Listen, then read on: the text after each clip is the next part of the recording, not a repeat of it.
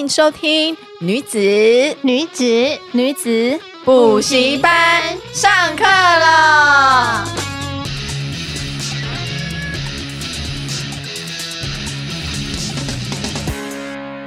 Hello，大家好，好久不见，我是女孩们的偶像班妮莎。哦，我是副班长 Miranda，我以为你要哦哦哦哎，好怀念哦。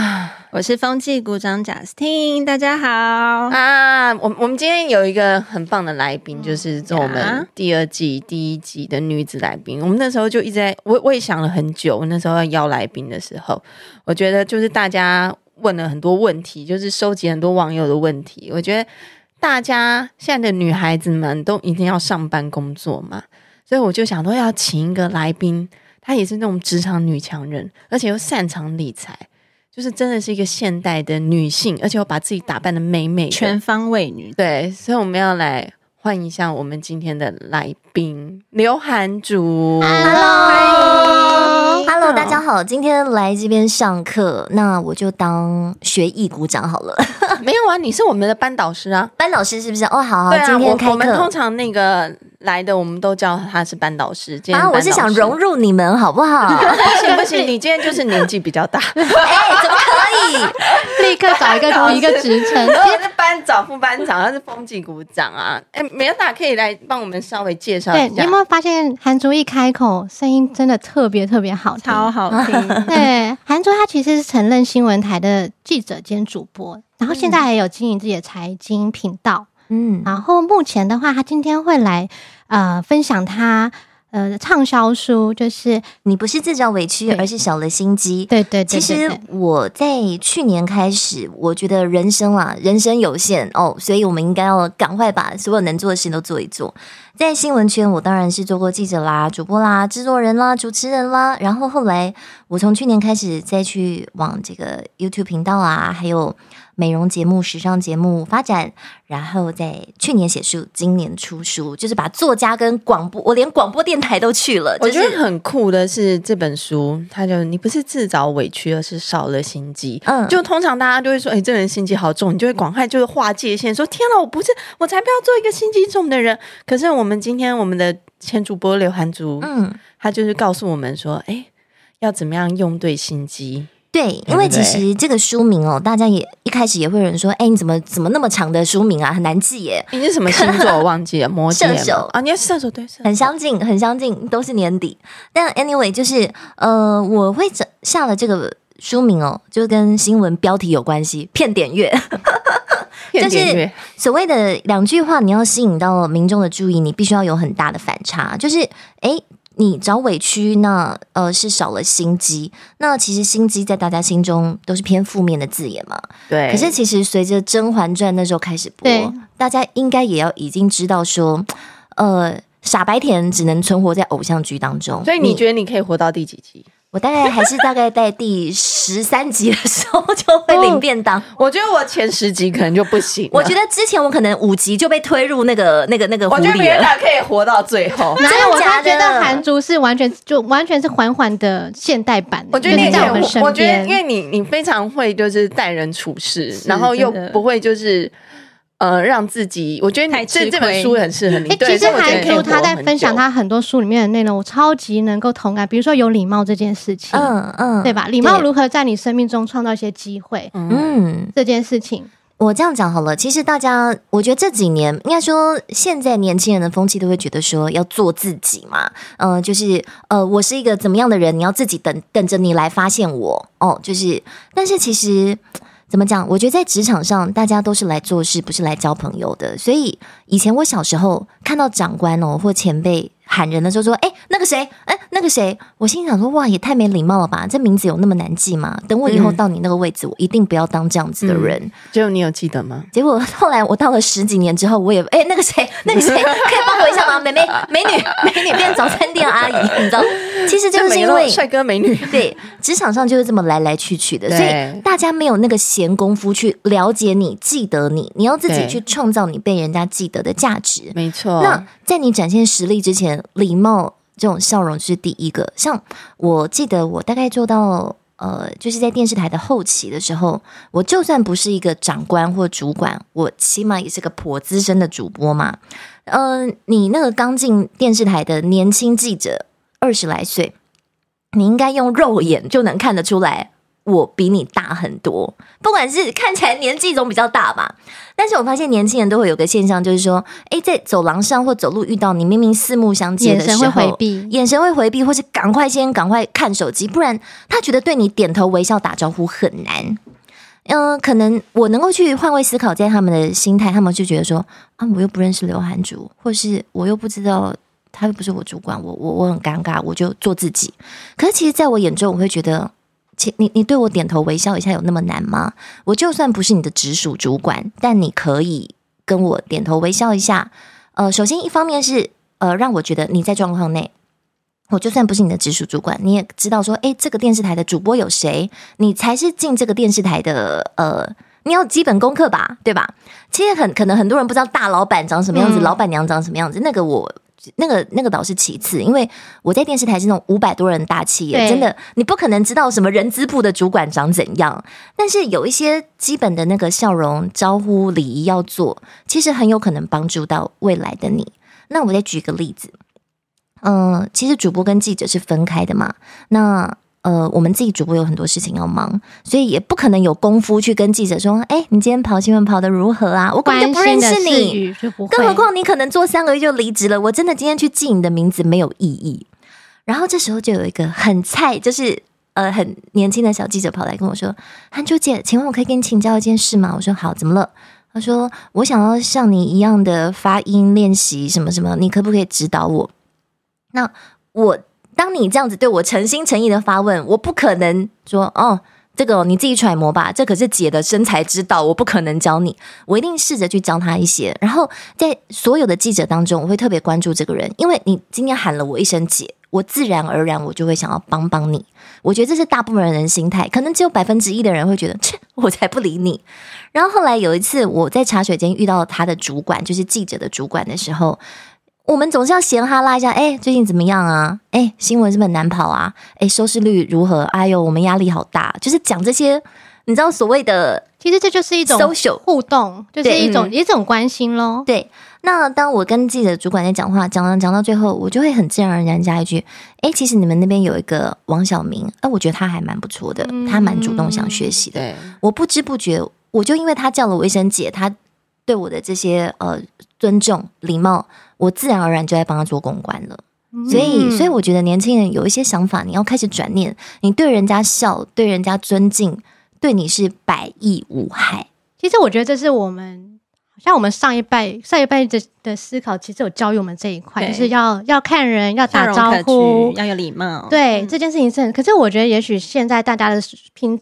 随着面板的东西、电脑的东西越用越多之后，他其实不太需要这一块，对吧？甚至可能有些年轻人会觉得说：“哎呀，我要是在公司里跟人打招呼，呃，他应该要在公司里表现我时时刻刻都很忙碌的样子。”拜托，真的不用这样子。其实这样子变成说，人生也被 AI 化了。对啊，对啊，没有必要，对吧？而且你们你们知道那个，我最近就是在家里精进了很多知识，所以你们知道富兰克林效效应是什么吗？嗯。富兰克林效应就是说，如果你今天要一个人喜欢你的话，嗯，你要做一件事情，就是请求他的帮忙。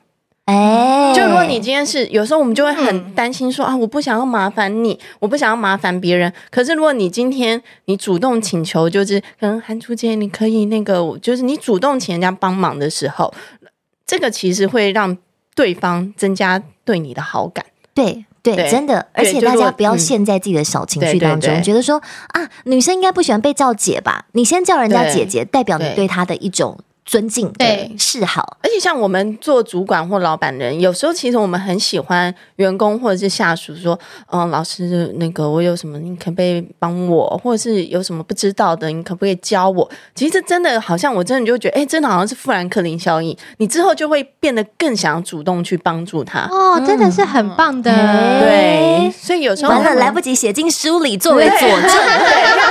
有时候也是谈恋爱也是这样子。如果你喜欢一个男生的话，不要害怕请他帮忙你，反正可以主动说：“哎，你可以帮我什么？我什么东西不会，你可以帮我吗？”这种是一种心机了吗？哎，对，好这就是重对，可不可以富兰克林效帮我效应。哦，原来如此。对，对我觉得真的是，嗯、呃，以前我们都很怕自己变老，女生干嘛把我叫老啊？可是其实我觉得在职场久了之后，你其实自己对自己也会有一点，就是，哎，我也是个打滚了好几年的谁，然后当人家对你叫先姐什么什么的时候，其实那种是肯定你在这间公司的贡献。嗯对，肯定你的能力，嗯、那你自然而然会想要帮人家一把，这也算人性本善吧？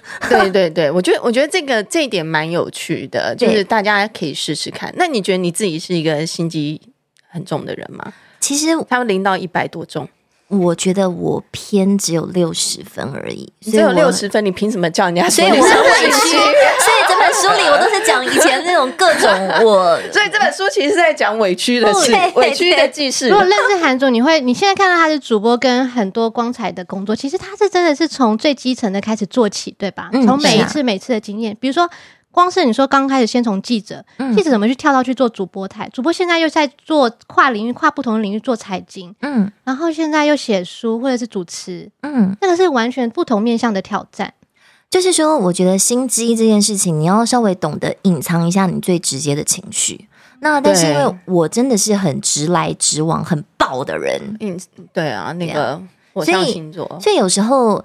呃，现在是我有时间，我现在变成自由工作者哦，就是要要主持就去主持，要主要播报就去播报。那真的没事的时候，我在家里，然后跟自己相处。你会再回忆过去十五零六年来在职场上，你才会去思考说啊，那个时候哪件事情我可以做得更好，或是哪些是话我不要这样说。可是问题是，当你二十几岁的时候的思考跟说话模式，跟你三十几岁、四十几岁是完全不一样的。所以就是说。我觉得书这本书就很像是爸爸妈妈跟你苦口婆心跟你说啊，你不要那样，不然你会栽跟头。但是你其实你会觉得，哎，你这样跟我讲，我做不到，他还是会栽。然后等你栽了之后，然后你等你做了爸爸妈妈再告诉小小小孩说，你这样会栽跟头。所以人都是要这样去撞一撞。所以我会回忆以前很多时候我跟人家起冲突，或者是怎么样啊，我那时候应该不该这么说的。都收录在这本书里。那我想要知道最严重的冲突。在职场上、呃，我想一下哦，我有有一次，好像也是很年轻，二十几岁在当美眉的时候，然后我们就是要找摄影记者跟我出去跑新闻，那要去跟摄影长官要人嘛，然后摄影长官就是没有没人，然后可是我明明就看到他手上有人，那你这么漂亮，他也不会放放人给你吗？就那时候我是新人，我觉得他是要给我一点点下马威，哦，然后我就。我就在回我的位置上，然后跟人家说，明明就有人，可是那个叉叉哥却不给我。然后这时候我旁边的姐姐就跟我说：“傻孩子，你有这么甜的声音，你怎么不去跟他塞那一下？说好啦，叉叉哥，你帮帮我嘛。这个是那个主管临时派下来任务，我也不想出去跑这个新闻啊，那么急什么？但就发生了事。他其实就是叫我要去很圆润的去，不要讲塞奶，但是就是去拜托一下，而不是。”嗯，我现在要立刻出去跑新闻。那哪里发生了什么大事？就是很多时候你要懂得跟人家的那个心机机，就是说话技巧，这是一个。然后还有一件事情，我有写在书里，就是后来我还我做了主持人之后，有一次，呃，我去跟一个设计师做节目，室内设计师。然后那室内设计师他是付钱买了这个时段的，吼、嗯，但是他根本就没有面对过镜头，所以他面对他的脚本，他是要一个字一个字的去记去背。嗯比方说，呃，请问你的设计理念是什么？他明明要设计设计的出来，但面对镜头他就会实话。嗯，他会我的理念是，等一下，等一下，等一下，真的，等一下，等一下，我看一下，或者是眼睛一直飘，然后其实大家整个人都，所有团队都为他卡住。我就说，你眼睛可以看着我，然后你尽量用自己的话讲，我去教他或什么什么的，就是我在所有人的面前教他。我在帮他，因为其实我也要让自己录影快快快点顺利结束嘛。结果那天结束之后，这制作人就跟我说：“以后这个设计师的案子都不会再找你了。”我说：“为什么？”他说：“业务回报，那个设计师觉得我当场给他难堪。”嗯，对，所以嗯、呃，我就会发现说这件事情是我本来想要教他，可是我第一次见到面，我也没有注意到旁边有那么多人，对，我让他有一种他在自己的领域被尬吸，就是嗯被下马威的感觉。所以我才会知道说，有时候哪些事情能点，哪些事情不能点。后来啊，我发现那个设计师的案量超大哎、欸，他一个月都下好几次、好几次的那个广告。对对对对对对。然后他就是说，从此不跟刘涵竹合作，封杀你就对了，懊恼。对，呃，我觉得撇开这件事情啊，可能以后还有更多后续影响啊。他可能跟他设计师圈内的人讲说，刘涵竹超难相处的，对，刘涵竹。态度不好，甚至是那个业务发现自己的大客户被刘涵竹现场教了一下，他也会去责备制作人：“你们那个刘涵竹怎么回事？你怎么去得怎么得罪了我的客户？怎么去思考这件事情，跟继续走走自己的路呢？”所以，我就会觉得说，有时候你也要看情况。那时候，我其实也没有意识到说，这位设计师他是付钱买了这个时段要宣扬自己设计理念的金主。我那我可以怎么？对，再更圆融的去教他这件事情，或者是也是一样，先可爱。哎呦，你放轻松啦，没事没事。好，我们一句一句来。或者是我这时候还有一个跟甄嬛传很有心机的地方，嗯，就是我应该要先忍住，我等别人先发作，我等着导播、现场导播、导演或者什么先说，哎，你这样我们不能这样录了，哎，不行，哎，怎么样怎么样。我其实有时候后来发现，在职场还有一件事，你遇到什么不公不义的事情的时候，你不见得要当第一个冲出头的人，因为你第一个冲出头的人，你一定会假设发生一件不公不义的事，大家都受不了，都忍不住了，你一定会跟旁边人说：“哎，怎么办呢？我们是不是要反应一下？”然后旁边人都说：“对对对对对，你去跟上级反映，我们都支持你，我们都挺你。”等到上级真的要下来处理的时候，说：“哎，刘安竹，你不是说大家都很不服那个主管的？”带带人吗？哎，对呀、啊，这个 A 也这么说，Vanessa 也这么说，B 也这么，Miranda 也这么说。等到真的追究下来的时候，Vanessa 跟 Miranda 很有可能说：“嗯，我们没有这样跟他讲、啊，没事。”对，嗯、所以有时候我发现，在职场上，你不要当第一个冲出头、打抱不平的人。这个对射手座或是正义感很强的人来讲也不容易，困难的。对对对对，可是真是，尤其是像我们脸型长得比较长的人，容易让人家觉得比较严肃。这是一个那个我们化妆的概念啊，就是脸型是比较长的人会，如果没有表情的人的时候，细长的人就会让人家觉得你好像会比较有距离感。不知道为什么，好像想到朱元璋的脸好像也是长的，对，下巴比较长。对，朱元璋的脸是这样，就是而且我还颧骨比较高嘞，对啊，就是五官比较往上的人会这样子，所以我我懂我懂，因为就大家常常都会觉得我是不是就是不高兴，可是其实没有，我常常就只是在放空。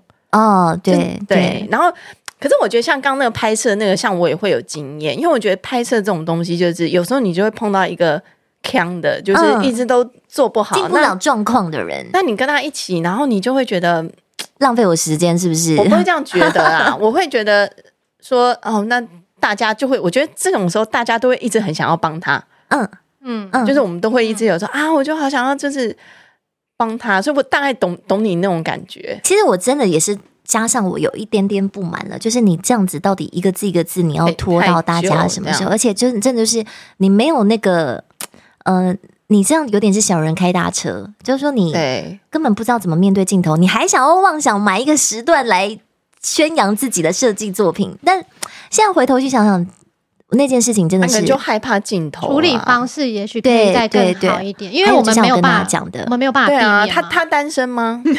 什么意思？我被封杀了，完全不知道他 好像有老婆吧？他老婆在旁边什么话也都没讲，就是看他老公在那边出糗，我。的设哎，我们的小本本去哪里？好想知道他是谁。我们有个女子补习班小本本，所以就是 Nancy 认识他们，不是老公是开放，就是会有那种设计。哎，对耶，所以是认识的人这样子。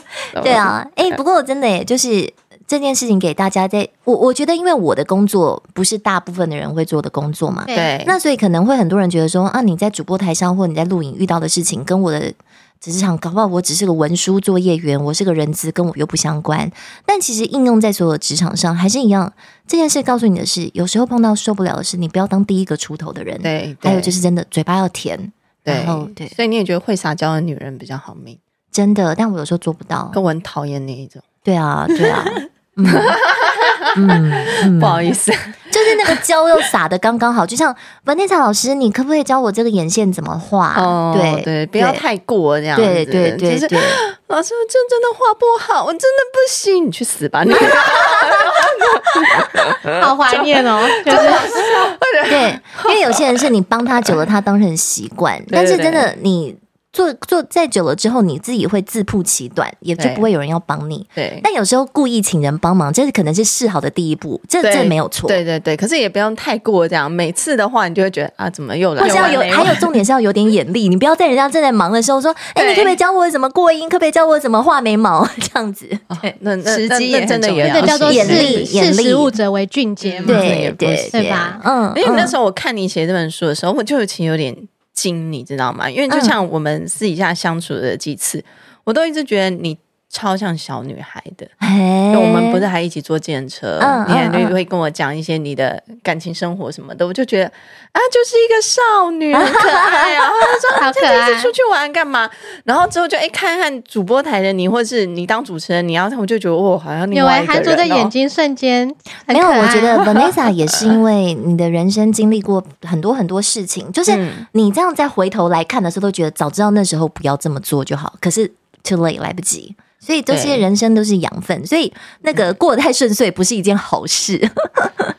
好像我也不知道哎、欸，其实我最近一直在想这件事情。嗯、我觉得人生过得顺遂到底是好还是不好？我觉得人生过得顺遂有一个好的点，就是他会真的天生善良。嗯，嗯就如果他是好的人的话，嗯，嗯他是真的就是天生善良，他从小就是有很多爱，嗯，然后没有受过什么打击。他就是很有爱，他很会去爱，就是白雪公主，连小鸟都会喜欢飞过。对，真的是这样子。嗯、可是，对，可是对我们人生，可能我们自己要出去闯，发生很多事的时候，我们就只能就是说，好啦，他就是养分啦，就是学学乖了，就以后不要这个样子。对。可是有时候就也会怀疑自己，说那这样是不是少了一点天生的善良，又很怀念自己涉世未深的时候的那种单纯。嗯对，比方说，像我那时候强出头的时候，我这样应该就是卡通里的那个最有正义感的那种女主角的感觉嘛，对吧？结果就碰到这件事情，你就觉得，哦、对，原来女主角是不用过生活的，是不是？他就觉得，难道不可以这样子，就是发表自己的意见，或是只是好心教他？就你就可能就学到说，哦，我可能要换另外一种方式。嗯嗯，那、嗯、其实我也不知道，我也觉得好难哦。就是在做真正的自己，然后跟就是你经过了那么多事情以后。可能要学会怎么样，所以有时候我就觉得我自己心机很重哦。对，对我记得你是天蝎座，对不对？可是我其实不是哎、欸，就是我觉得我就是因为经历太多很多事情，然后所以好像今天发生的一点小小的事情，我觉得不对苗头，我就会把它啪放大超多，嗯、然后我就会开自己内心超多剧场，觉得不行，那这样以后万一害到我怎么样的什么的，然后我就会开始就会变得很不安。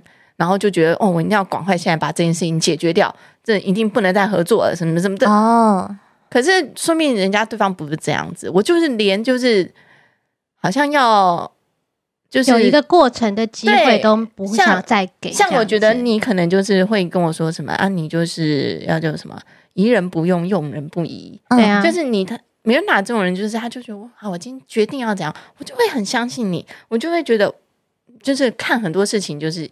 以一个好的观念去看，或者是要给对方一些时间跟机会。那我就觉得我们可能就是经过太多事情的时候，嗯、你就一点点这样不对的时候，你就觉得嗯，这样好像你知道大脑的那个海马体就开始动，就跑出以前不好的记忆，然后就觉得哦不行不行，可能会有什么事情发生，说我现在要怎么样怎么样。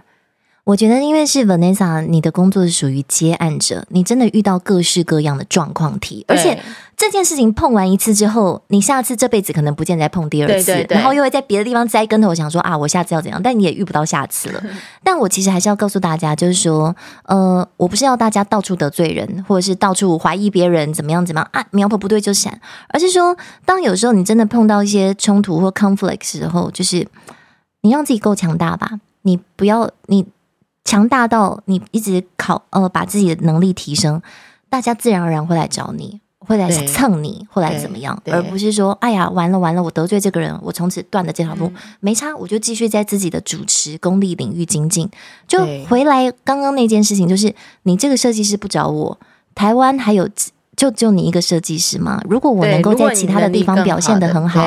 会有别人指定要找我，就是转念跟怎么看待自己。对，就是发生的事情已经发生了，那没关系，我继续在我自己的主持领域上，不管是口条顺畅啦，或是我维持一个很好的社会名誉呃的的的竞争的能量，对啊。而且我觉得有时候你经历的事情，其实是就像你经之前经历过这么多事情，才能写这本书。嗯，你的你的。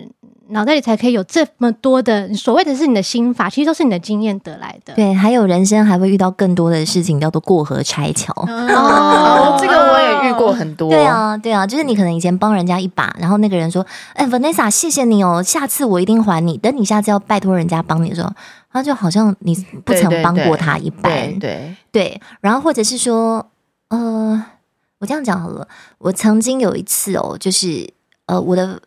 呃，现在大家都要经营脸书粉丝团嘛，它其实有一些商业意义在。那我以前粉丝团人经营的不错的时候呢，有一个人请我帮他推荐一些东西啊，我觉得好，我们交情不错，我就帮忙推荐。然后后来结果这个人发达了，成功了，不是因为我的推荐啦，就是他自己当然也很有能力，换到我请他帮我说，哎，那个你可不可以帮我推荐什么？一直压着，一直压着，小本本拿出来。对，你就会看到他不断的发新的现实动态或什么什么。好想知道，但就是你分享一下我的事情或帮帮我，会怎么样？他是网红吗？还是哦，sorry，没有，我们私下可以聊。对，就是这件事情告诉我，就是说诸如此类的事情发生太多了啦。比方说，也有曾经有公关公司跟我很要好，以前呢，他们办什么活动，我记者我都一定帮他们想梗，帮他们写很大的报道。然后后来发现，哎，奇怪了，怎么现在你有什么时尚派对啦，有什么好康的活动，怎么都没找我去了？是不是因为看我已经不在记者圈，我没有办法帮你做曝光。哎，奇怪了，我们以前不是也很有交情吗？这到底我一个人去喝你一杯酒，跟你在酒会里摇摇杯子，是会怎么样？你不觉得在我们这一行，这个就是非常现实吗？对对对，然后这些事情都会累积在心里。然后我在跟我就有一次跟我一位很畅销的作家朋友聊这件事，嗯、他说：“哦，我从来不去参加活动。”我说啊，为什么？这个不是就是增加自己的曝光度，然后同时又多认识，比方对。各个领域的歌手啦，什么设计师啦、彩妆师、名师，这不就是一个所谓的 social，我们才能够不断出现在别人的合照里去刷存在感，嗯，打开知名度嘛，嗯。他说不用蹭别人，你要让自己强大到别人自己会来邀你，然后来蹭你，嗯。所以这件事情就是告诉我说，呃，我如果发现这家公司活动一次不找我，两次不找我，三次不找我。我也没有什么好往心里去的，我反而要想，好，是我不够红，是我不够好。如果我真的哪天我的节目收视率爆表，你到时候要来请我，我就跟你算钱，我就跟你算钱。安珠，我觉得应该是人生的阶段不一样，对不对？所以如果在刚刚进社会的时候，其实是要更积极主动的。但是如果到一个程度的时候，你会发现人前人暖一些状况的时候，其实那反而是更往内心的。强大上面去思考，对不对？对对对，就是说，嗯，人多的地方哦，你会觉得说，哎，去那边我去。以前年轻的时候，真的会觉得啊，只要哪里有局，我就去转一转，看能不能认识个谁，或者是怎么样怎么样，或是看看我能不能呃呃遇到什么贵人。其实我觉得这个去社交的想法也没有错。但是呢，我还在书里有提醒大家一件事情：当你没有一个足够的能力哦，足够的 power 去让人家觉得跟你交朋友有价值，你就是去蹭别人而已啊，对吧？对呃呃，我书里有讲到，有一次我去参加一个受邀参加一个全部都是上市贵公司大老板的餐叙。嗯我觉得哇，身为一个财经主播，果然那个这个就是我要认识这个上市柜公司的老板，再跟他们约专访，怎样怎样。结果在那个饭局上啊，我什么话都说不上，因为这个呃科技圈的正在跟金融圈的跟他讲贷款的事情，然后金融圈的正在跟房地产的问哪里可以买地的事情，就是他们今天来来去去，呃，就是交往，呃，我说的话语来来去去。嗯嗯对，我即便递名片给他们，你好，我是刘安竹。但整场我说不上话，他们也没有什么有求于我的地方，所以这个就是我在这个饭局上，我吃完就没有任何意义了。你难道指望这些董事长会跟我联络吗？对吧？不会啊，就是呃，我没有足够被这些董事长们利用，这个利用不是负面的词，我没有足够被他们利用的价值，我们就不会是朋友。即便我出门，我跟他说，哎，我跟郭台铭吃过饭哦，但我不是说那场有郭台铭，但是其实郭台铭根本就不是我朋友。我只能一直像那些呃，就是哦，店里挂了一个跟总统合照的，其实总统不是你的朋友，这种蹭是没有意义的。对，那你觉得同事之间可以是朋友吗？同事之间还是老话一句，你是来工作，不是来交朋友。如果你们可以深入交心交往，那是最好。但是我遇到大部分的状况是，当你离开了这间公司，不出三个月，你们所有的革命情感，最后都会变成网络上的暗赞与点阅。没错。有一次，那个我男朋友他就跟我说：“哎，那个谁谁谁啊，那个啊，不是你朋友吗？”我就说：“不是我朋友，只是工作上的人。嗯”他说：“哈。”我就说：“工作上的人就是工作上的人，朋友就是朋友，嗯、就是……嗯，我我觉得我也是分得很清楚的那一种。哎、嗯，有些人好像如果很容易把同事当朋友，好像之后都会有点受伤。”对，而且其实你有时候永远不会知道你们什么时候会变成一个竞争的关系。对呀、啊，特别是在我们这一行，就是跟荧光幕有关的时候，这个很多位置就是有你就没有我，因为他就只有一个。所以你把同事太当朋友，有时候你们你不知道哪天你们会开始竞争。你看，就是什么那些清宫剧里头，当初很好的两个妃子，那贵妃只能有一一个，那怎么办？对啊，皇后只有一唯一，皇后只有一个怎么办？又不是没看过那个女主角被捅这样子。你是怎么进入主播圈的啊？我觉得记者当久了，当了一阵子，然后再来台内的主播试镜，我试上了，我就开始从记者兼主播，然后再来做到主播。当初记者的、嗯、的试炼上面，你觉得给你的养分是什么？或者是你认为说，在这个过程中有没有什么特别的一段改变你蛮多的？我觉得是眼界啦，就是说，嗯、呃，我们。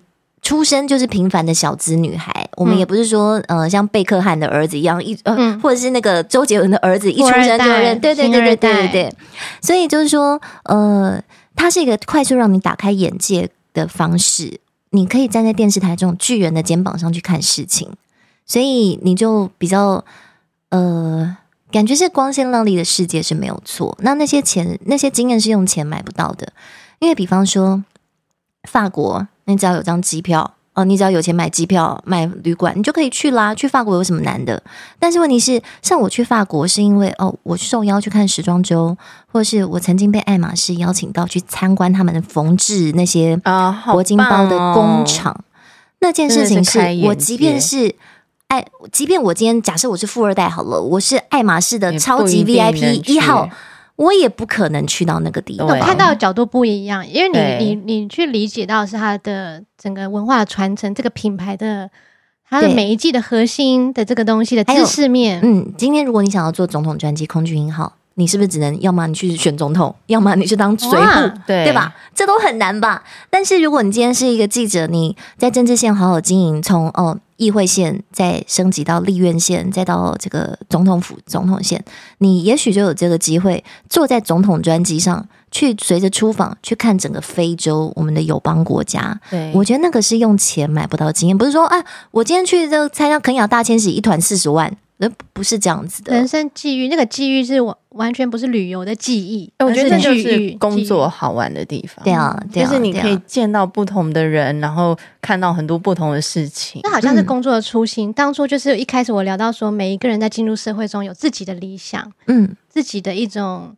初心，希望成为怎么样的人。对对对，我觉得很多时候不要忘记这一块。对，只是说，呃，我觉得工这就是我维持工作的热情啦。我觉得我每出去一次，我都会当最后一次，因为我再也没有那个机会再进爱马仕的工厂了嘛，对不对？已经做过这个报道了。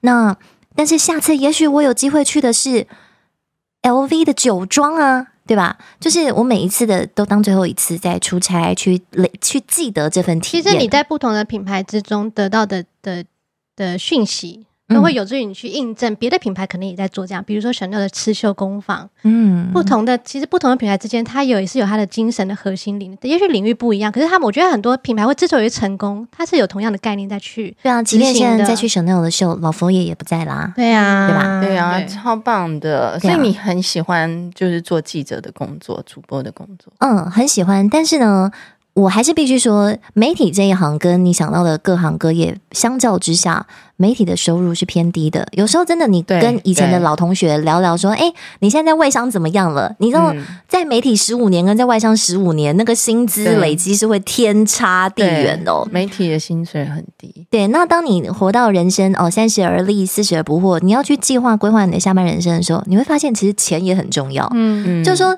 务实面。我工作的前十来年，我在增加的是我的那个眼界的存折，但可能实际上我在财富的存折上，我是没有办法累积到什么科技新贵、啊、金融新贵那样的。像韩竹就跟我一样是单单身大龄女嘛，我现在归自己是单身大龄女，嗯，所以我觉得像我们就会有，就是你会觉得你这辈子可能只能靠自己的，所以对理财上面，嗯，对赚钱上面就要更加的有规划，嗯，你会有这种感觉吗？你就会觉得。哦，好像不能靠别人呢，就以后也不知道嫁不嫁出去呢，有没有另外一半可以靠？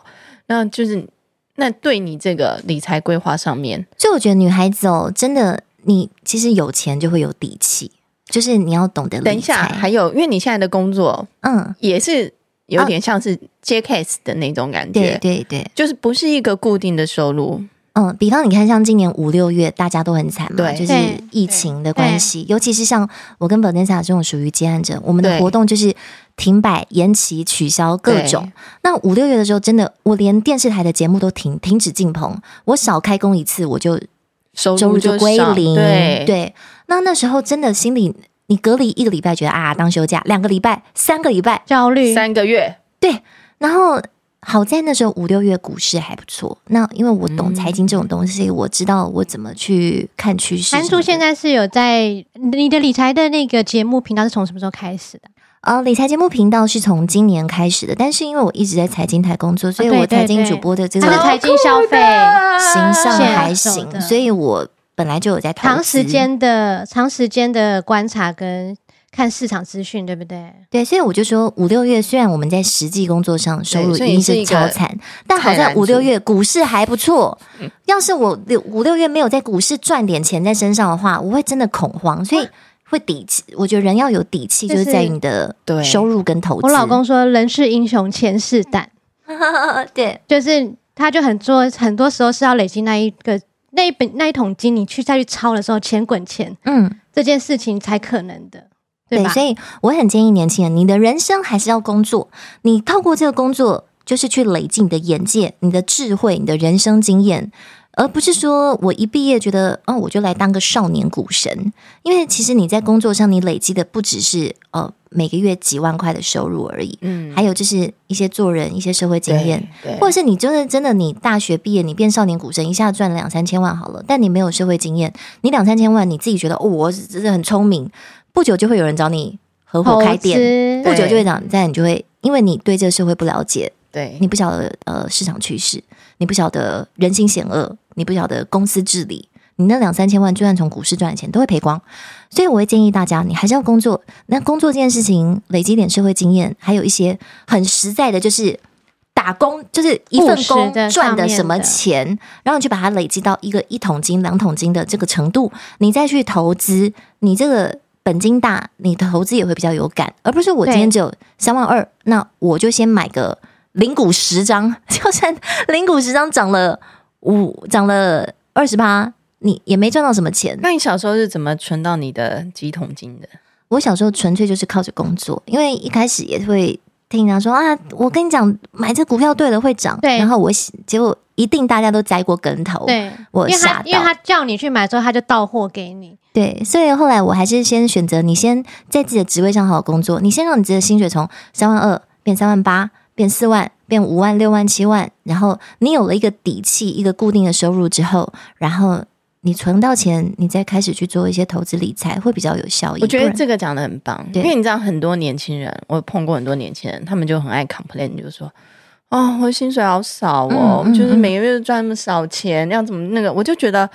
就觉得哦，那你想办法赚多一点啊！你升职啊。这，这件事情你就想办法赚多一点啊，你想办法就是做好表现啊，做主管啊，拿多一点钱啊，那、嗯、不就可以存多一点钱？这件事情也像我先生，因为他是做金融业的嘛，嗯，然后后来他有机会去香港，嗯、其实他的思考一直告诉我说，他说人的工作时间是有限的，嗯、你如何把自己的价值往上拉，而且要让人家觉得说我我值得配你这个钱，嗯，然后他的做法是。他当然平常的 routine 要做，可是他说要做一些新的东西。嗯嗯，你只要有新的东西做出来，老板就会觉得说：“哎、欸，你是你是有在带新的东西进来的，有新的业务呀。不管他说不不见得是赚钱，对，赚钱也要。可是你有新的表现的话，其实会让上面的愿意。对对对对对，然后他会不断的去。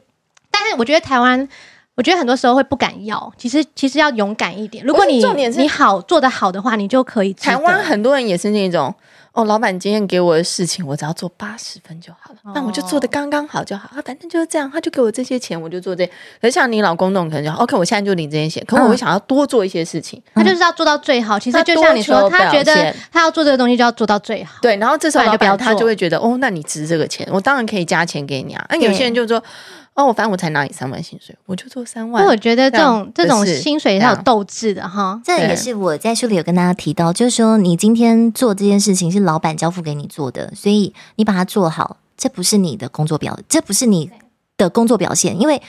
你做了这份工，他也付了你相应的薪水，你们只是叫做银货两讫而已，不见得说你把手上这件事情做好，你就是值得被他肯定，值得被他栽培升职。没错，而是你要在做这份工的时候，你去找找，哎，我发现哪里有商机，我去开发一下。你这样子才是你去向老板要求升职加薪的一个武器。没错。那除此之外，还有就是我们在同一个职位上，同件事情处理久了，你上手了嘛？你大概可以用三分力完成。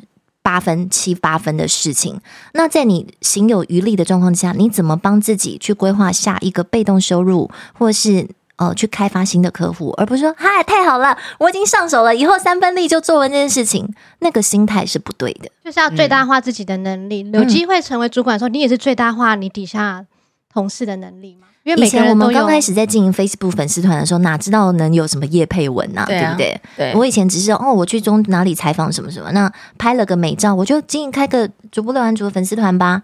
一方面，我那时候心情真的是无心插柳，因为我不想要我不认识的观众朋友都去加我的私人脸书嘛。那我有一些隐私，我就把工作跟这个私下区分开。嗯、那没想到主播廖安竹粉丝团的人数越来越多，再来。就开始有什么叶佩文的邀约，对我来说，哎，这也是被动收入啊。但是可能看在同事眼中，或者是跟我同期的主播眼中，他们没有去做这件事情，他们就少玩玩。你应该是很独特的 case，对不对？在这个业界，嗯，有可能，或者是你真的在粉丝团上经营的东西，你也要稍微照片挑过嘛，或者是留一些有趣点，或是把你的灵魂写出来，而不是。大家今天吃什么？天气好热哦，什么什么的，对啊，所以也是的每一步都交心的啦，对吧？你的每一步都跟你，你每一步做什么都跟你接下来的人生是有关系的。对啊，好烦哦。所以真的也要怪我啊！你看 YouTube 早就行之有年，我到今年才开 YouTube 频道，我当然赚不到。我们现在只能去羡慕 YouTuber 啊，怎么他们动不动报价就是二十万起跳？二十万其实我相信在大家心中觉得蛮多的吧，对吧？嗯，我。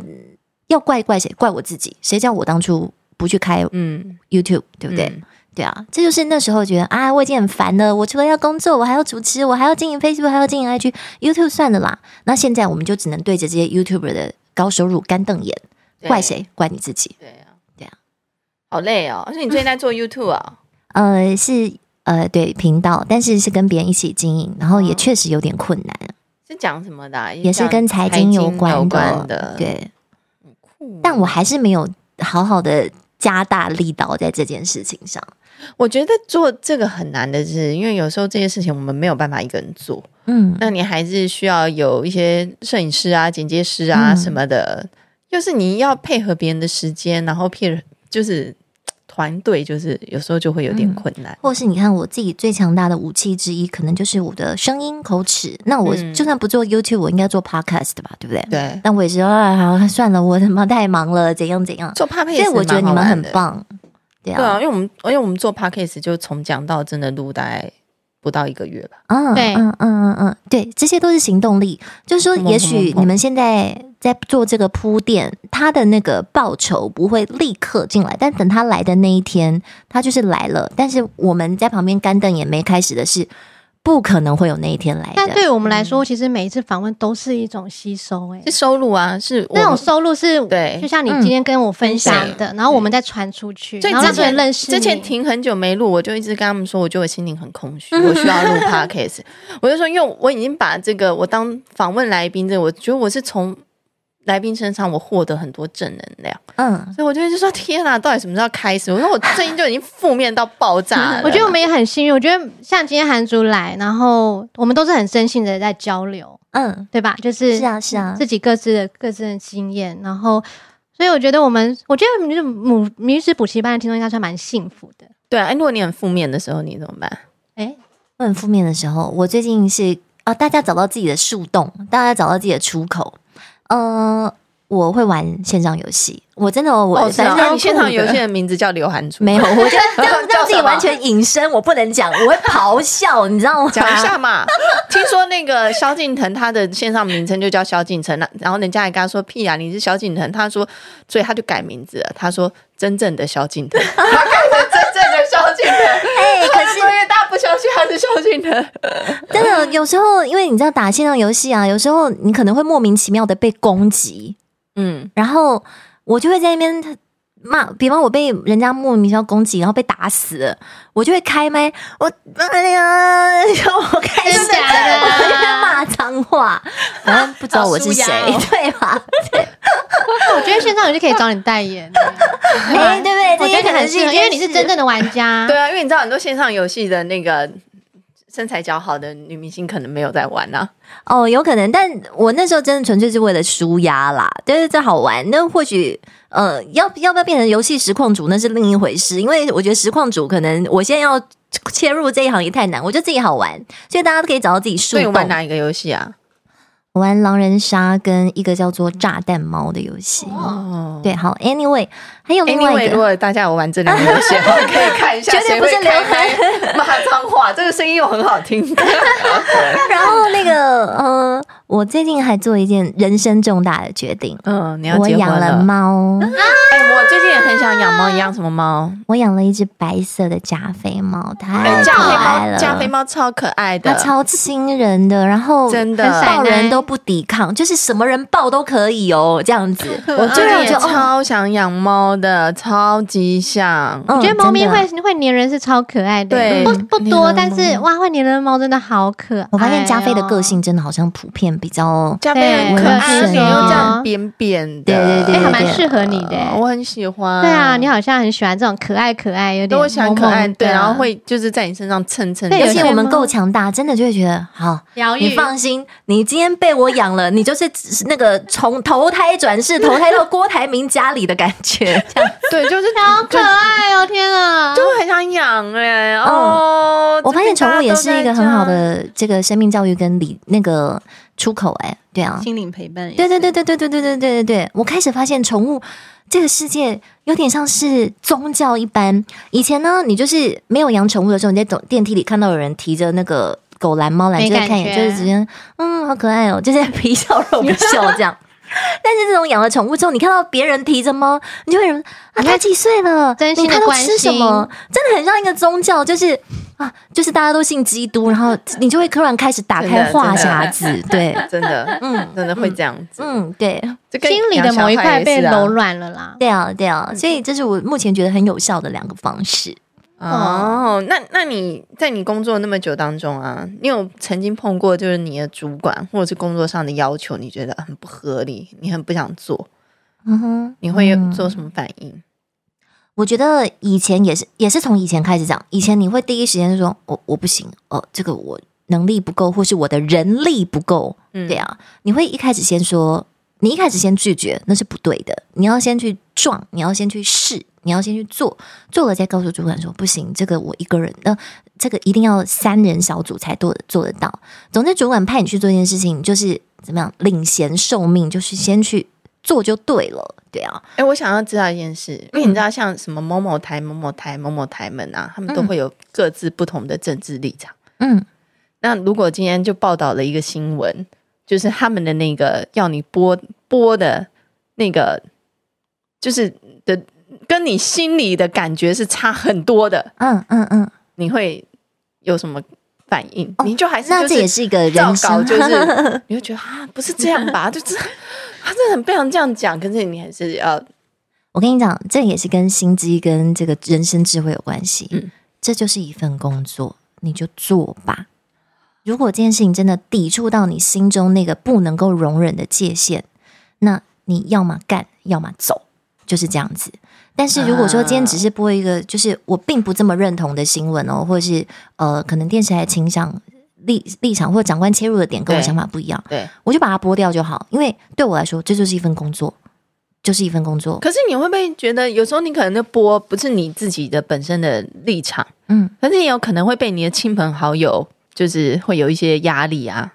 那就告诉他这是一份工作啊，今天我领这个电视台的薪水，他叫我这么说，嗯、我就只能这么说，除非我不干，就是我在我最后的那个播报那天，我说我要自己讲自己的话，而且真的说用在职场上，什么职场都一样，不干最大。不干最大，你什么事情都可以做了。嗯，但当然也不是说不干最大之前，最后一天就是去那个长官面前泼他什么硫酸还是什么，不至于。对，但就是你要去承担，就是说，你如果今天想要有自我，那你就不要在一个，你不要把自己放在那个环境里啦，因为那环境不是你，你可以选择，嗯，嗯，这是你可以选择的。那对，就取决在你自己的底气够不够。你如果你不想要被人指挥，你不想要被人家。要求做一些你不愿意这么做的事情，好啊，那你走啊，你有这个本事走吗？有别的地方要你吗？或者是你的存款已经足够这个财富自由了吗？你自己想清楚，不然的话，这些不符合你心中的想法的事情，就告诉你，它就只是一份工作。你要我就给你。这样子以后觉得人生更痛苦。就是就是违背自己的心，对，就是就是，怎么办？我存款够吗？不过你要去别的地方有人要我吗？你思考的你的心愿是什么？你接现阶段的目标是什么？第二阶段的目标是什么？其实如果你清楚那个目标是什么的话，这些中间的东西，其实我觉得只是个过程而已。对啊，对啊，对啊，我好像都不会有中间这些思考诶、欸。哦，我真的，你还有很多苦要吃呢。对对，我觉得我真的就是。就是会这样子，你果然在第五集中就已经领便当了，真 的真的，我真的是，我真的是，我们就没有办法。我觉得我在宫斗剧里面一定超那个，因为我真的是会顺着心意走的那一种。哎，皇上臣妾不同意，那你就去死吧，就可能就会出去。一开始一开始戏份非常重，然后第五集就死。对对，哎，人家不说天天蝎座那个唐国师有说，就是很前面就会那个啊。哎，他好像有说射手座会活得蛮后面，有吗？巨蟹座可以活到中后，因为我不会出门，就躲在家里的。对，你可能是默默支持女主角，跟谁都好。最先死的是母羊座哦，哎，母羊座就是很火爆，哎，什么就不要，什么的，为什么这个就这个整个，而且又很招摇这样子。对，所以除非你家世背景够硬，你可以招摇。这跟每个人的起点也是不一样的。对，所以他们就说母羊座的话，就是很快就。灭亡了这样子，对对。然后我就想啊，这这我我我觉得我在工作上，如果真的是碰到这样子，觉得很不合理，很我我我真的会那个会明白的表达出来。嗯，对，我想想看哦，你的环境会什么？就是比方说，长官要你呃，电视台要你把某个人画的很。很妖艳，然后就不行。他明明就是个小清新，你为什么要我这样画？是这样吗？还是不会不会？我会跟他说，我觉得他不适合。哦哦，就是我们是不是要改一下主题？不管今天就是我们要妖艳风，我们就是要绝代绝代那个。那我可能就会婉拒，就不会去。我我我是这样哎。那可能因为你已经财富自由了，就老娘不画。没有，其实不是哎。我觉得我一直都是嗯，就是都都是呈现这个路线哎。嗯，然后我也我也觉得不是很好，而且我，而且你认识我应该知道，我是一个感觉不是这么爱 social 或者是，但是那是因为 Vanessa 老师你够强大啦，你已经是一个，可是我从以前就这样哎、欸，我从不红的时候就是呈现一个不 social，然后活在自己世界。那你就跟我那个畅销作家朋友一样啊，你活在自己的世界，自然会有可以接受这一套的人来找你。对，对，对，对，我觉得我有时候就觉得哇，上帝对我真好这样子，而且。嗯而且我就发现，像我啊的个性，所以我身边所有朋友人，我朋友们我都觉得超善良的。嗯，就是因为我觉得他们都很包容我这个很奇怪的个性。我觉得这是两种思考，就是说，如果你一开始是属于这种，哎，我什么都好，什么都好的人，也许你今天的成就可能是台湾第一化妆师，哦，有可能，有可能，现在也是啊，现在就是台湾前十大，好不好？前十大，我们要 谦虚一点，谦虚一点，前十。我们下午会有一个化妆师，今天下午是思琪老师啊。哇，对啊，对啊，就是你们都在自己的某块领域上有自己的坚持，那你们就会久了久之，你但是你如果今天决定好这个路线哦，一个路线，你坚持就坚持下去，自然会有你的生存之道，会有被你吸引的顾客群，跟被你吸引的呃主管赏识你。所以就是嗯，你决定自己的路线，然后真的也不要怕。要有一点被讨厌的勇气啦。嗯、哦，对啊，对啊。当然，我还是会觉得，我也会羡慕那些人人都好、非常圆融的那些人。但是他可能每天回家，他可能其实都在对着自己的马桶咆哮，受不了了，是不是？就是我们会很羡慕那些人，其实很成功。但是如果你，你家的马桶还好吗？假定你家的马桶还好吗？对，但是我真的就有些人就是他天生可以做好这件事情，所以跟每个人的 personality 有关。那我想请问，就是像你以前修复心灵的能力，呃，就是如果你遇到过河拆桥那些事情，嗯、你在年轻的时候会很伤心，嗯、那现在的话，你遇到这种事情是什么样的？哦，我还是会很怒，但是因为我知道身边有几个知己好友，足以我可以跟他们不断的 complain 这件事情作为我的舒压。但这件事情就是在于说，以前的 complain 是在你没有慎选朋友，当你跟朋友 complain 的时候，你在帮自己制造下一个祸根。Uh、对，那错现在是你年纪到了，你知道在你身边哪些人是值得深交，哪些交往，你可以跟他们。发怒啊，诉苦啊，委屈，因为没有人遇到过河拆桥这件事情可以当做没发生。没有人的心，我我我相信大概只有耶稣基督还是什么甘地才能够有这样说啊，你打我一巴掌，我给你另外一巴掌打。对，那会走心是正常的，但你懂得自己的出口的方式。还有就是你自己想，好，我今天被过河拆桥，两件事，我要么拆回去，要么我从此不跟这人往来，对吧？就是这样，他我觉得人生带一点报复心哦，可能你会比较有动力活下去。但是等你有足够报复对方的能力的时候，就代表你已经超车在他很前面、很前面、很前面，你根本不会管他。嗯，对。而且有时候你可能也不想要再报复了。对，对你抱着我要报复、报复、报复心，等你真的有足够能力报复的时候，其实你才懒得理他，就这么简单。所以人家说，强大的人反而怀柔。嗯，因为你超级强大，你就会觉得。啊，好像也没有关系，都是小事情，就是对啊，就是对，反而你的心是变得更温柔，更不想去计较的。对啊，对啊，我觉得有可能，因为像有时候某些前男友，你就会觉得超恨的，可是时间过了久以后，你不觉得就是就是会觉得云淡风轻，我现在过得好就好，我很幸福。以前是会觉得说我一定要证明别人，你看我过得比你好，对，然后走久了就好像我一定要让你重新喜欢上我。可是当你真的过得比较好的时候，你就会觉得。好像我才管你去死，欸，真的好像也不需要你再喜欢上我。对，我真的管你去死，欸，对，就真的会会这种感觉这样。对，但是那时候如果被甩的那种打击，其实要让你你要记得这份痛楚，然后想好，那我要赶快整形，我要怎么样让自己更好，我要吸引怎么样怎么样？哎，欸，可是让你成长的动力弄你的人，就是之后又想要回来跟你和好，你会吗？朋友，我不接受。跟我，我不接受，不接受。我也是哎，其实默默的就知道道不同不相为谋了。我也不接受。对啊，这世界上有多少人可以交朋友？你为什么就偏偏要找一个曾经捅过你的人交朋友？对对对，我差你一个朋友吗？我当时是有这个经验，就是我把它讲开，讲开之后，其实你三炮就知道你跟他之间就是这样，回不去了。对啊，对啊，对啊。然后我也不觉得可惜，但是感谢他。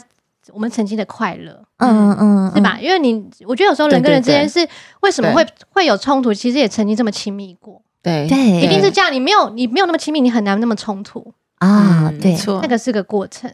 但是就是一种舍得的过程，对，而且每个人就会在自己心中的计算机计算，哎，我对你那么好，我帮你那么多。其实当你在这样想的时候，可能对方也是这样想。对，那真的就是合则来，不合则去，过了就过了，就陪伴过那么一段。对，你的交友圈一定会换的啊，对啊。当然，我很也会很羡慕那种有些人说啊，这是我从小十岁穿着同一条内裤长大的朋友，他是我兄弟，怎么样怎么样，有最好。没有也没关系，对啊，真的朋友就是圈子会换，什么时候会遇到你不知道啊？对，哎，这个其实人跟人的相处，这样朋友这种关系，感觉也很像夫妻关系。对啊，没对不对？还有随着你的阶级流动，阶级流动怎么说？啊嗯，物以吗我举举例好了，周杰伦在还没有红之前，一定是嗯，跟蔡依林在一起，好了，我已经红了，对不起。周杰伦在还没有红之前，可能什么什么朋友都有嘛，对不对？大家也觉得我跟杰伦讲话有什么，就他就是一个呃作不得志的作曲家，是吧？那当周杰伦变成天王的时候，如果你今天只是他，你今天还是他那个时候的呃，我要举举什么例才好啊？如果你只是他那个时候认识的，就好，我觉得甚至像说，比如说我跟我现在认识十六年，今年，但你从刚才跟他交往的他，跟他后面去香港工作，或者他到现在的。那个阶级，他其实是工作内容不一样，所以他的视野不一样。对，那那朋友那你一直换那。你怎么去跟他再继续交往？对交流，他还愿意跟他愿意再跟你交流他的思考，或是他的想法，或是他遇到的困难。我觉得还你们你们现在已经就是可能是，就是我看你们 po 文里面已经进入再次恋爱期了。啊，对，就是现呃，就应该说周杰伦到他现在天王的那个程度，他身边的人就已经都是萧敬腾、王力宏什么什么了。嗯你自己他的时间也没办法再分给你了。但你跟周杰伦有不好吗？也没有，你们曾经在他默默无名的时候有一起的那段回忆，对。但是你没有得罪他，他没有得罪你，但是你们两个人的阶级已经在不同的时空了。对啊但如何能够再嫁接起来，其实就是回到自己个人的内涵，跟你有没有什么东西还可以在一起，对或者是你或者还是还是你就保，或者你就保留你自己，或者你就保留保留你自己，那他也喜欢原本的这个样子。因为我最近那个有一本书叫什么《婚姻的七个旅程》，就是有点像这样子。就刚刚他讲那个等价，我就想，哦，原来朋友也是这个样子。嗯他说，人在人刚开始会有那种恋爱狂恋期，就我就觉得你超好的，超好的，然后之后就变依恋期，就是嗯、呃，好了，反正我们就这样吧，反正他就是个性就是这样啊，我们就两个人就在一起，然后之后开始就会有比价时期，嗯，就是为什么我这么多啊？你做这样子，然后对方也会觉得我对你那么好，然后或者我给你那么多钱，我可以我这么优秀，然后为什么你那么差？就开始会有比价时期。然后他说，通常这个时期没有过的话，大家很多都会分手，啊然后就是夫妻会离婚或者什么之类的，或者是像你讲，可能朋友就不会在一起了，就是嗯嗯嗯不不同不同等。然后可是之后他们就会开始变成一个伙伴时期，啊，然后最后会变成重新恢复爱恋时期。对啊，就是如果到，所以我就觉得你们现在是渡不过渡不过那个时期，重新爱恋，是因为他那天看到月。亮很漂亮，找我起来。对啊，我就觉得在约会哦，就是重新爱恋，就他们已经可能度过了那个比价时期，就是觉得我做那么多，那你才多少？那我也做很多啊，什么的，跟比价时期，然后又到了就是变成一个伙伴，我们可以一起经营，然后又变成重燃爱火时期嘞。重燃爱火其实很需要，就是莫忘初心，当初喜欢他什么。对然啊后，哎、所以慢慢我莫忘初心，因为我的人生到现在爱情还没有经历重燃爱火时期，所以我现在人生的一个目标就是也都很短，就对。对，不要哭，不要哭。干嘛？你现在顶多会是在依恋时期而已，你才第二个时期吧？我觉得就是那种。好了，反正他就是这样啦。然后他反正他都那样，我能怎样？马桶咆哮，对，他就这样，就是那种依，就是，所以我就觉得我很想要试试看，就是那种。同在 again，对，我就觉得，哎，真的有可能吗？你跟同一个人，然后在一起这么久，然后可是之后会竟然会有那种，我又重新爱上你的我觉得可以。然后我，但我觉得过程很重要，是你真的要爱上自己，因为你其实现在的自己跟以前不不一样。那你你过程中你看着彼此，看着看着对方，看着自己，你会有焦虑，哎他改变了，然后不满自己好像不够。对，那你怎么去转换这个东西？找到自己就是嗯对，所以有时候看到你会觉得哇，你你已经是在重重新恋爱期，我就觉得哇，好棒哦！就你们在一起那么久，但我但我觉得我有重新爱上自己是真的。如果你说跟我二十二十岁的我跟现在我我我我回过头来，我还是很美很爱每个阶段自己的选择，自己的样子都很。可是我觉得现在的我我还是现在这个 moment 我还是我也很喜欢。对我觉得这是你最棒的地方，韩哥，你有重重新到最后一个时期吗？录音重新师被 Q，Love again，还没。你现在在什么期？比价时期还是伙伴时期？哎呦，第二个依恋哦，就觉得、哦他就是这样啦，啊，就是两个人。第二个啊，第二比啊，不是跟比啊，不是，刚刚他说什么？他就说我要退场，我要退场，不要再谈论我了。不是，他刚刚说底下的下一个伙伴时期，他是伙伴时期啊。我觉得我觉得很棒哎。不过我觉得今天我们就是有提到这些事，就我我就想到我前阵子看的一句话，就是在一部电影是叫做《铁娘子》，嗯，是他在在在演裁切夫人，夫人，然后他就提到一句话，他说思想会化为语言，嗯，语言会化为行动。行动会化会变成习惯，习惯会变成个性。嗯，那我们刚刚谈了很多东西，就是个性会造成命运。嗯，那你去思考说你的个为什么你现在碰到的命运是这样子？对，其实你再往回往回回到说，哎，你的语言、你的习惯，其实最重要是你的思想。对，那我觉得没错。那我今天今天韩竹就跟我们讨论这么多工作上面的 mindset，你如何去思考？对，那可能在更深入理财上面，你要怎么去？让自己有实力，其实我就说，嗯，人生在世必须，毕竟还是蛮实际的，因为处处你看到别人的好，都是用钱堆起来的。嗯，但是钱真的那么重要的话，那也不会那么多人会找不到方向，觉得就算我有固定的薪水，我还是不快乐。嗯，那快乐怎么来？嗯，的思考，对不对？嗯，人家说好像是你的年收入超过十万美元，诶，十万美元是三百万吗？对，十万美元以后，你对金钱的快乐就不再感觉到这么强大。就是、嗯、对统计学，他说，如果你的年薪是没有达到这个，你会觉得哦，赚钱或者那个钱，你会觉得哇很愉快。可是当你已经有这些收入的时候，那个钱的愉快已经不会对你造成什么特别影响。嗯、所以就是为什么有些有钱人还是会忧郁症，有些有钱人还是不快乐。嗯嗯嗯嗯，或者是世界上一个成就，可是却也是就是人之间的烦恼嘛。那那你现在人生的目标是什么？我人生目标哦，还是先追求个财富自由吧，还是很想要有这种就是那个超级挥霍的底气。到底想要多自由？大概是多少？你看，我最近真的，我觉得我们到这个年纪，大家都在想，你有你要户头里有多少钱，你才敢退休，或者是才敢不工作？哎，我觉得这个问题真的好无解哦。两千万、几千万、一亿还是什么的？哎，我算过哎。一个月如果就是十万块，就是随便你花十万，一一年就一百二十万，对不对？十年就是一千两百万。那我目前可能还有再花，可能再活个四十四十岁。没有啊，但是这前提涉及到你的不动产啊，你的家，啊、你有没有贷款那些支出？我现在讲的是说现金的部分，嗯、过得很就是，当然你说十万，也许说，我觉得他如果说完全只纯粹自己的消费，没有任何开销的话，其实也是蛮舒服的。没有啊，可是你。如果还要再顾虑到孩子，或是真的哪一天这个不管哦，对，我想的是退休哦，我想的是退休哦，就是你把自己设想是退目标是退休之后，什么都不管，是只顾自己的需求的话，的多少钱是够的，嗯，但是你要去回归再去思考说你的习惯是什么，你到底必要的支出是什么？嗯嗯嗯，对啊，现在大家都在想这件事情，可是。我觉得要去计算出一个准确的数字，多多多太难了。不过这也是回到就是安全感，对不对？嗯嗯嗯。你的安全怎获得什么东西你才有安全感？因为我就觉得我那个从下下个月开始我就要退休半个月，真假？半个月是不是？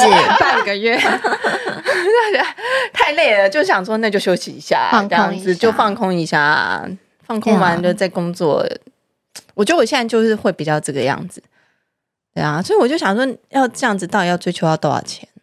真的也不知道多少钱。或者是你，或者是你追求每年都可以，像我，比如说每年都固定去个京都一个月，嗯，我可以支出这些东西。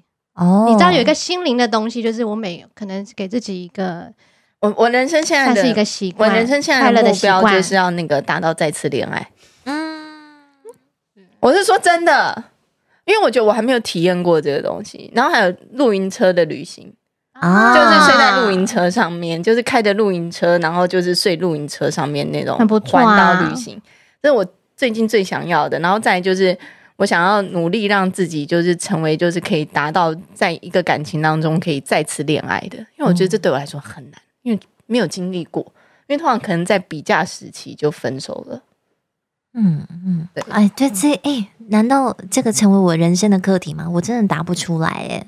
天啊，本来今天要来跟你们分享，但是最后这个问题被考倒，好可爱。对，财富自由怎么样才能够自己随心所欲？我还没有想好。对，对啊，你想想看，像像我们一个朋友是，我觉得他的随心所欲是他可以自由的骑马，他有时间就骑个马，的那种，比如说，或者是有人是习惯，就是说，哎，每个礼拜可以去爬个山，就是一种习惯，快乐的习惯这件事，你可以维持这个快乐的习惯的财富，嗯，因为不见得是数字嘛，可是如果他的确需要数字去支撑，但是我觉得要去思考的是，你可以如何去做一件事情是它是快，而且你可以负担得起的。对，我觉得这很重要。我觉得美人达的生活就是，我们常常就是说，哦，就最羡慕的就是米兰达的生活。我觉得他是一个。很懂生活的人，当然就是他，你老公也让你可以，就是、啊、我我总是感谢他的时间换成金钱，我用他的钱嘛。对，你用他的钱，让他你可以就是就是懂生活，就是有没有？他就让我很，我真的还蛮感谢。第一个是我妈妈，她她告诉我说，谁都不可以管你，我都不管你。和她立告诉说，你都因为那时候交我男朋友，他就说为什么他要管你，我都不管你了。谁可以管你？嗯、所以他给我自由。我跟你说，他这人就是很有爱的人。嗯嗯嗯。所以，我所以，我刚刚才说，其实有些人就是没有碰撞过太多的，可能就像米兰达这种，他这人就是从小就是父母的爱、家庭的爱、兄弟姐妹的爱，然后老公的爱，所以他会造就他是一个很善良的人。嗯，他看事情很多的眼光就会觉得。嗯，对，好像是很好啊。然后吃的东西，我觉得靠，怎么那么难吃啊？其实也不会啊。我们来看看那个体味，他这个也是很用心的。我就觉得啊，是这样，就是就是 就是他他就是你看任何东西啊，可是我的看窗外的雨，看看那个月光。可是我的事业就没有办法像你跟韩族这么的，这也是我人生的遗憾。可是我就会觉得哇，这就是很懂生活。这不就是老样子吗？长脸的人羡慕圆脸的人，圆脸的人羡慕长脸的人，有结婚的人羡慕单身的人，单身羡慕结婚的人。我好喜欢你，好可爱哦。这样对啊，我想到了啦。嗯、呃，我觉得财富自由这一定是人最基本的需求嘛。那比方 Miranda 十万，可能我比较黑花，我可能要二十万，还是我觉得我体身体比较差，我估计我六十岁之后会开始怎么样？就是每个人的这个对于这个数字的定义不同。对，但我突然想到，对我来说应该是荣誉感。我想要做到一件有历史留名的事情，跟我一样。我比方说，哎，那我是不是该得个金钟奖，还是这个什么什么奖？或者说我是不是应该？你知道，我要回到故乡高雄去当个新闻局长，就是光耀门楣，就我们刘家出了一个局长。看那个上次金像奖颁奖，那个韩国女演员，那个老阿姨哦，敏，她叫什么什么真淑哦，我知道，我知道，她不是得了最佳女配角嘛？然后她上台的时候，就是在很多外国人那个她上台领奖，她就说。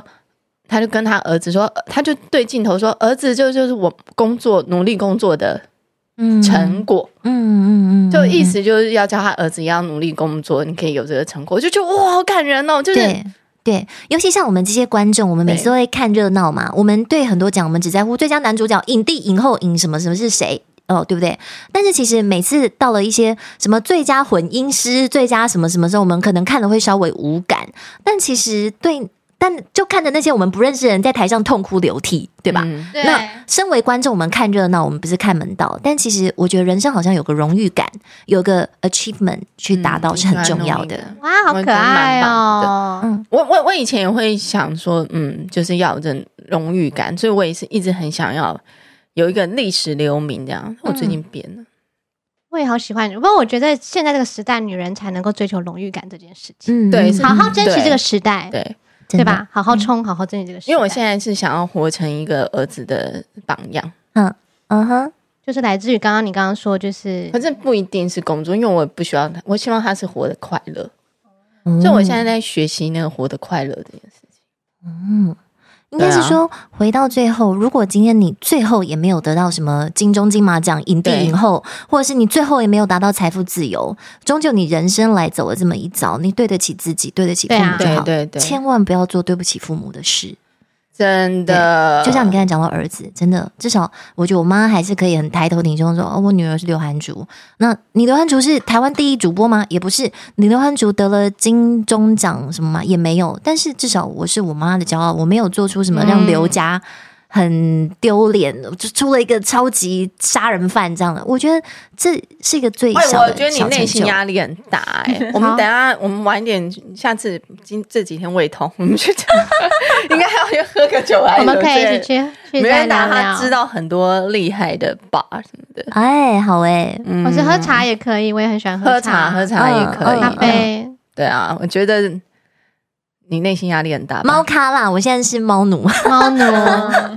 然后一直在那边说你压力很大吧？对，真的，我觉得，但是呃，人适度的压力啦，你也不能说我在这个世界上，我就是哦，我对啊，我觉得很可惜。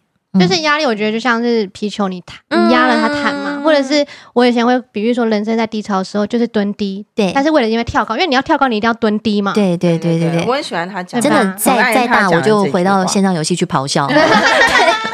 那我们最后啦，嗯，最后那个请韩竹给我们，因为我们的听众大部分是女生比较多，嗯，因为听说我受访的一些男生朋友听我们节目都说我们节目很难听。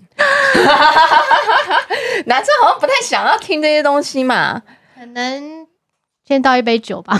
对，可能先倒一杯，对，因为都太女性话题了。好啊，所以我们就是只否女性观众，就是给我们的女性听众一句、嗯、一句话，或者是一部电影、啊、人生的建议，对，都可以这样子。你可以送一个礼物给或者给听众这样子，当做他们的一句话，是不是？一句话，或者是一个电话，什么都可以。我觉得我的座右铭很。很狗，很很八股，很很狗血，但是就是，呃，花若盛开，蝴蝶自来；人若精彩，天自安排。嗯、就是你先让自己成为一朵盛开的花，你才能够站在那个高度上去体验人生。对，然后。再来就是在高潮的时候享受掌声，在低潮的时候享受人生。回到名人达刚才讲的，你在要先蹲低才能跳高，但是在蹲低的过程中，你看到很多人已经跳得很高了，你会很紧张，觉得哎，我不成才还是怎么样？但是你蹲低的那些准备都是为了让你跳高。在低潮的时候，即便你纵身一跳，你纵身一跳跳的还是不够高，至少你跳过啦，你总比一开始就趴在地上的人好。我觉得这个很棒哎！低潮的时候享受人生，嗯嗯，没有人一辈子都顺风顺水的。然后就像呃，最近尤其是股市开始不好的时候，那身为财经主播，大家有时候真的会有一些小股民传私讯问我说：“韩竹怎么办？”我就跟大家讲说：“你一年十二个月，没有人十二个月都在赚钱的啊。”就如果我投资股市十二个月都赚钱，大家都真的不用工作，哪有那么好赚的钱呢？所以你想想看，你一个一年十二个月，你有六个月的绩效不错就好啦。那大大盘不好，难道你你到底怎么可能跟大盘硬干？对，你空空得过什么？这种就像我跟老公。比如说，股票的股像像是海浪一样，你想冲浪，那也是要冲，要有那个浪嘛，市场要有往上。那你低的时候，你就在海边休息喽。对啊，你到底凭什么觉得你自己一年十二个月都会赚钱？但你还在那边苦恼说没有浪怎么冲？哎，我就觉得我就是太会苦恼了。所以我最近在学浪来，对呀，就是等浪起，没错啊。你你你反而就是去的时候，真的看时机做时机。风来了，连猪都会飞。海运在涨的时候，神人人都是少年海神。真的，但是海运在跌的时候。你有没有那个现金足够让你撑得住你股票在套的那段时间？所以当然还是回到一句：啊，不要融资，不要做超出自己能力的事，各种。但就是真的，人生就是本来就有高有低，低潮的时候就享受人生，然后就蹲在那边，你等待跳起来的机会。嗯，好棒哦！对，我觉得这个很棒，谢谢韩主，真的，我觉得你真的也可以跟着你的理财频道去。得到一些，先我觉得，我觉得是一种，我觉得是一种，就是不管有没有哪一支，重点是一种面对股票市场跟赚钱，跟这个世界上你需要赚很多钱的这种，你的心理是要怎么去准备好吧？对啊，人生的体会，我觉得是，对啊，希望还有机会可以再请到你。好啊，因为低潮的时候我还能抱猫，低潮的时候我还能在网络上咆哮，我至少我的四 G 没有断，很棒，很棒，很棒，很棒，对对对，嗯。我觉得真的是这个哦，觉得好有收获。啊、我就说我们要录音嘛，是不是？就是录完以后，你会觉得哇，就觉得哇，学到来宾的讯息就像上帝给你的讯息一样。那我们谢谢韩竹来，然后我今天准备了一个礼物，就是我们十月份也会开卖的，是我跟尝试，就是我们那时候第一季的那个 Nancy 南希大爷他们的呃香氛品牌做的蜡烛，这四款蜡烛是我设计的味道。然后这四款蜡烛我要介绍一下，它是根据女性周期，嗯，就是女性的生理四个周期，哇哦，所帮你调配的味道。我们第一个味道就是它就是有四个字，第一周呢，就是反正你可以之后我再给你那个好好的那个介绍。好啊，第一周呢，你就会觉得很温暖，嗯，然后第二周就是要增加女性荷尔蒙的，所以我们第二周就会调很多可以增加女性荷尔蒙的。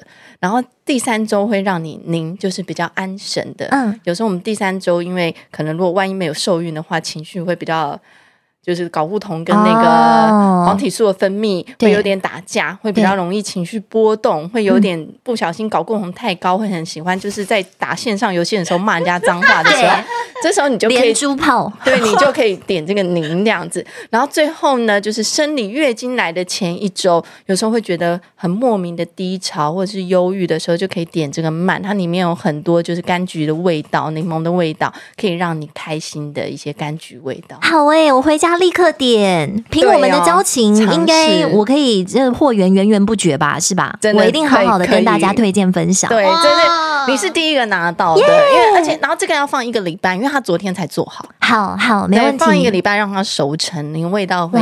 我觉得我们的同学们应该隔着录音机都能够就在想象这个香味到底是什么样，四周不同。对我们，我们准备了很久。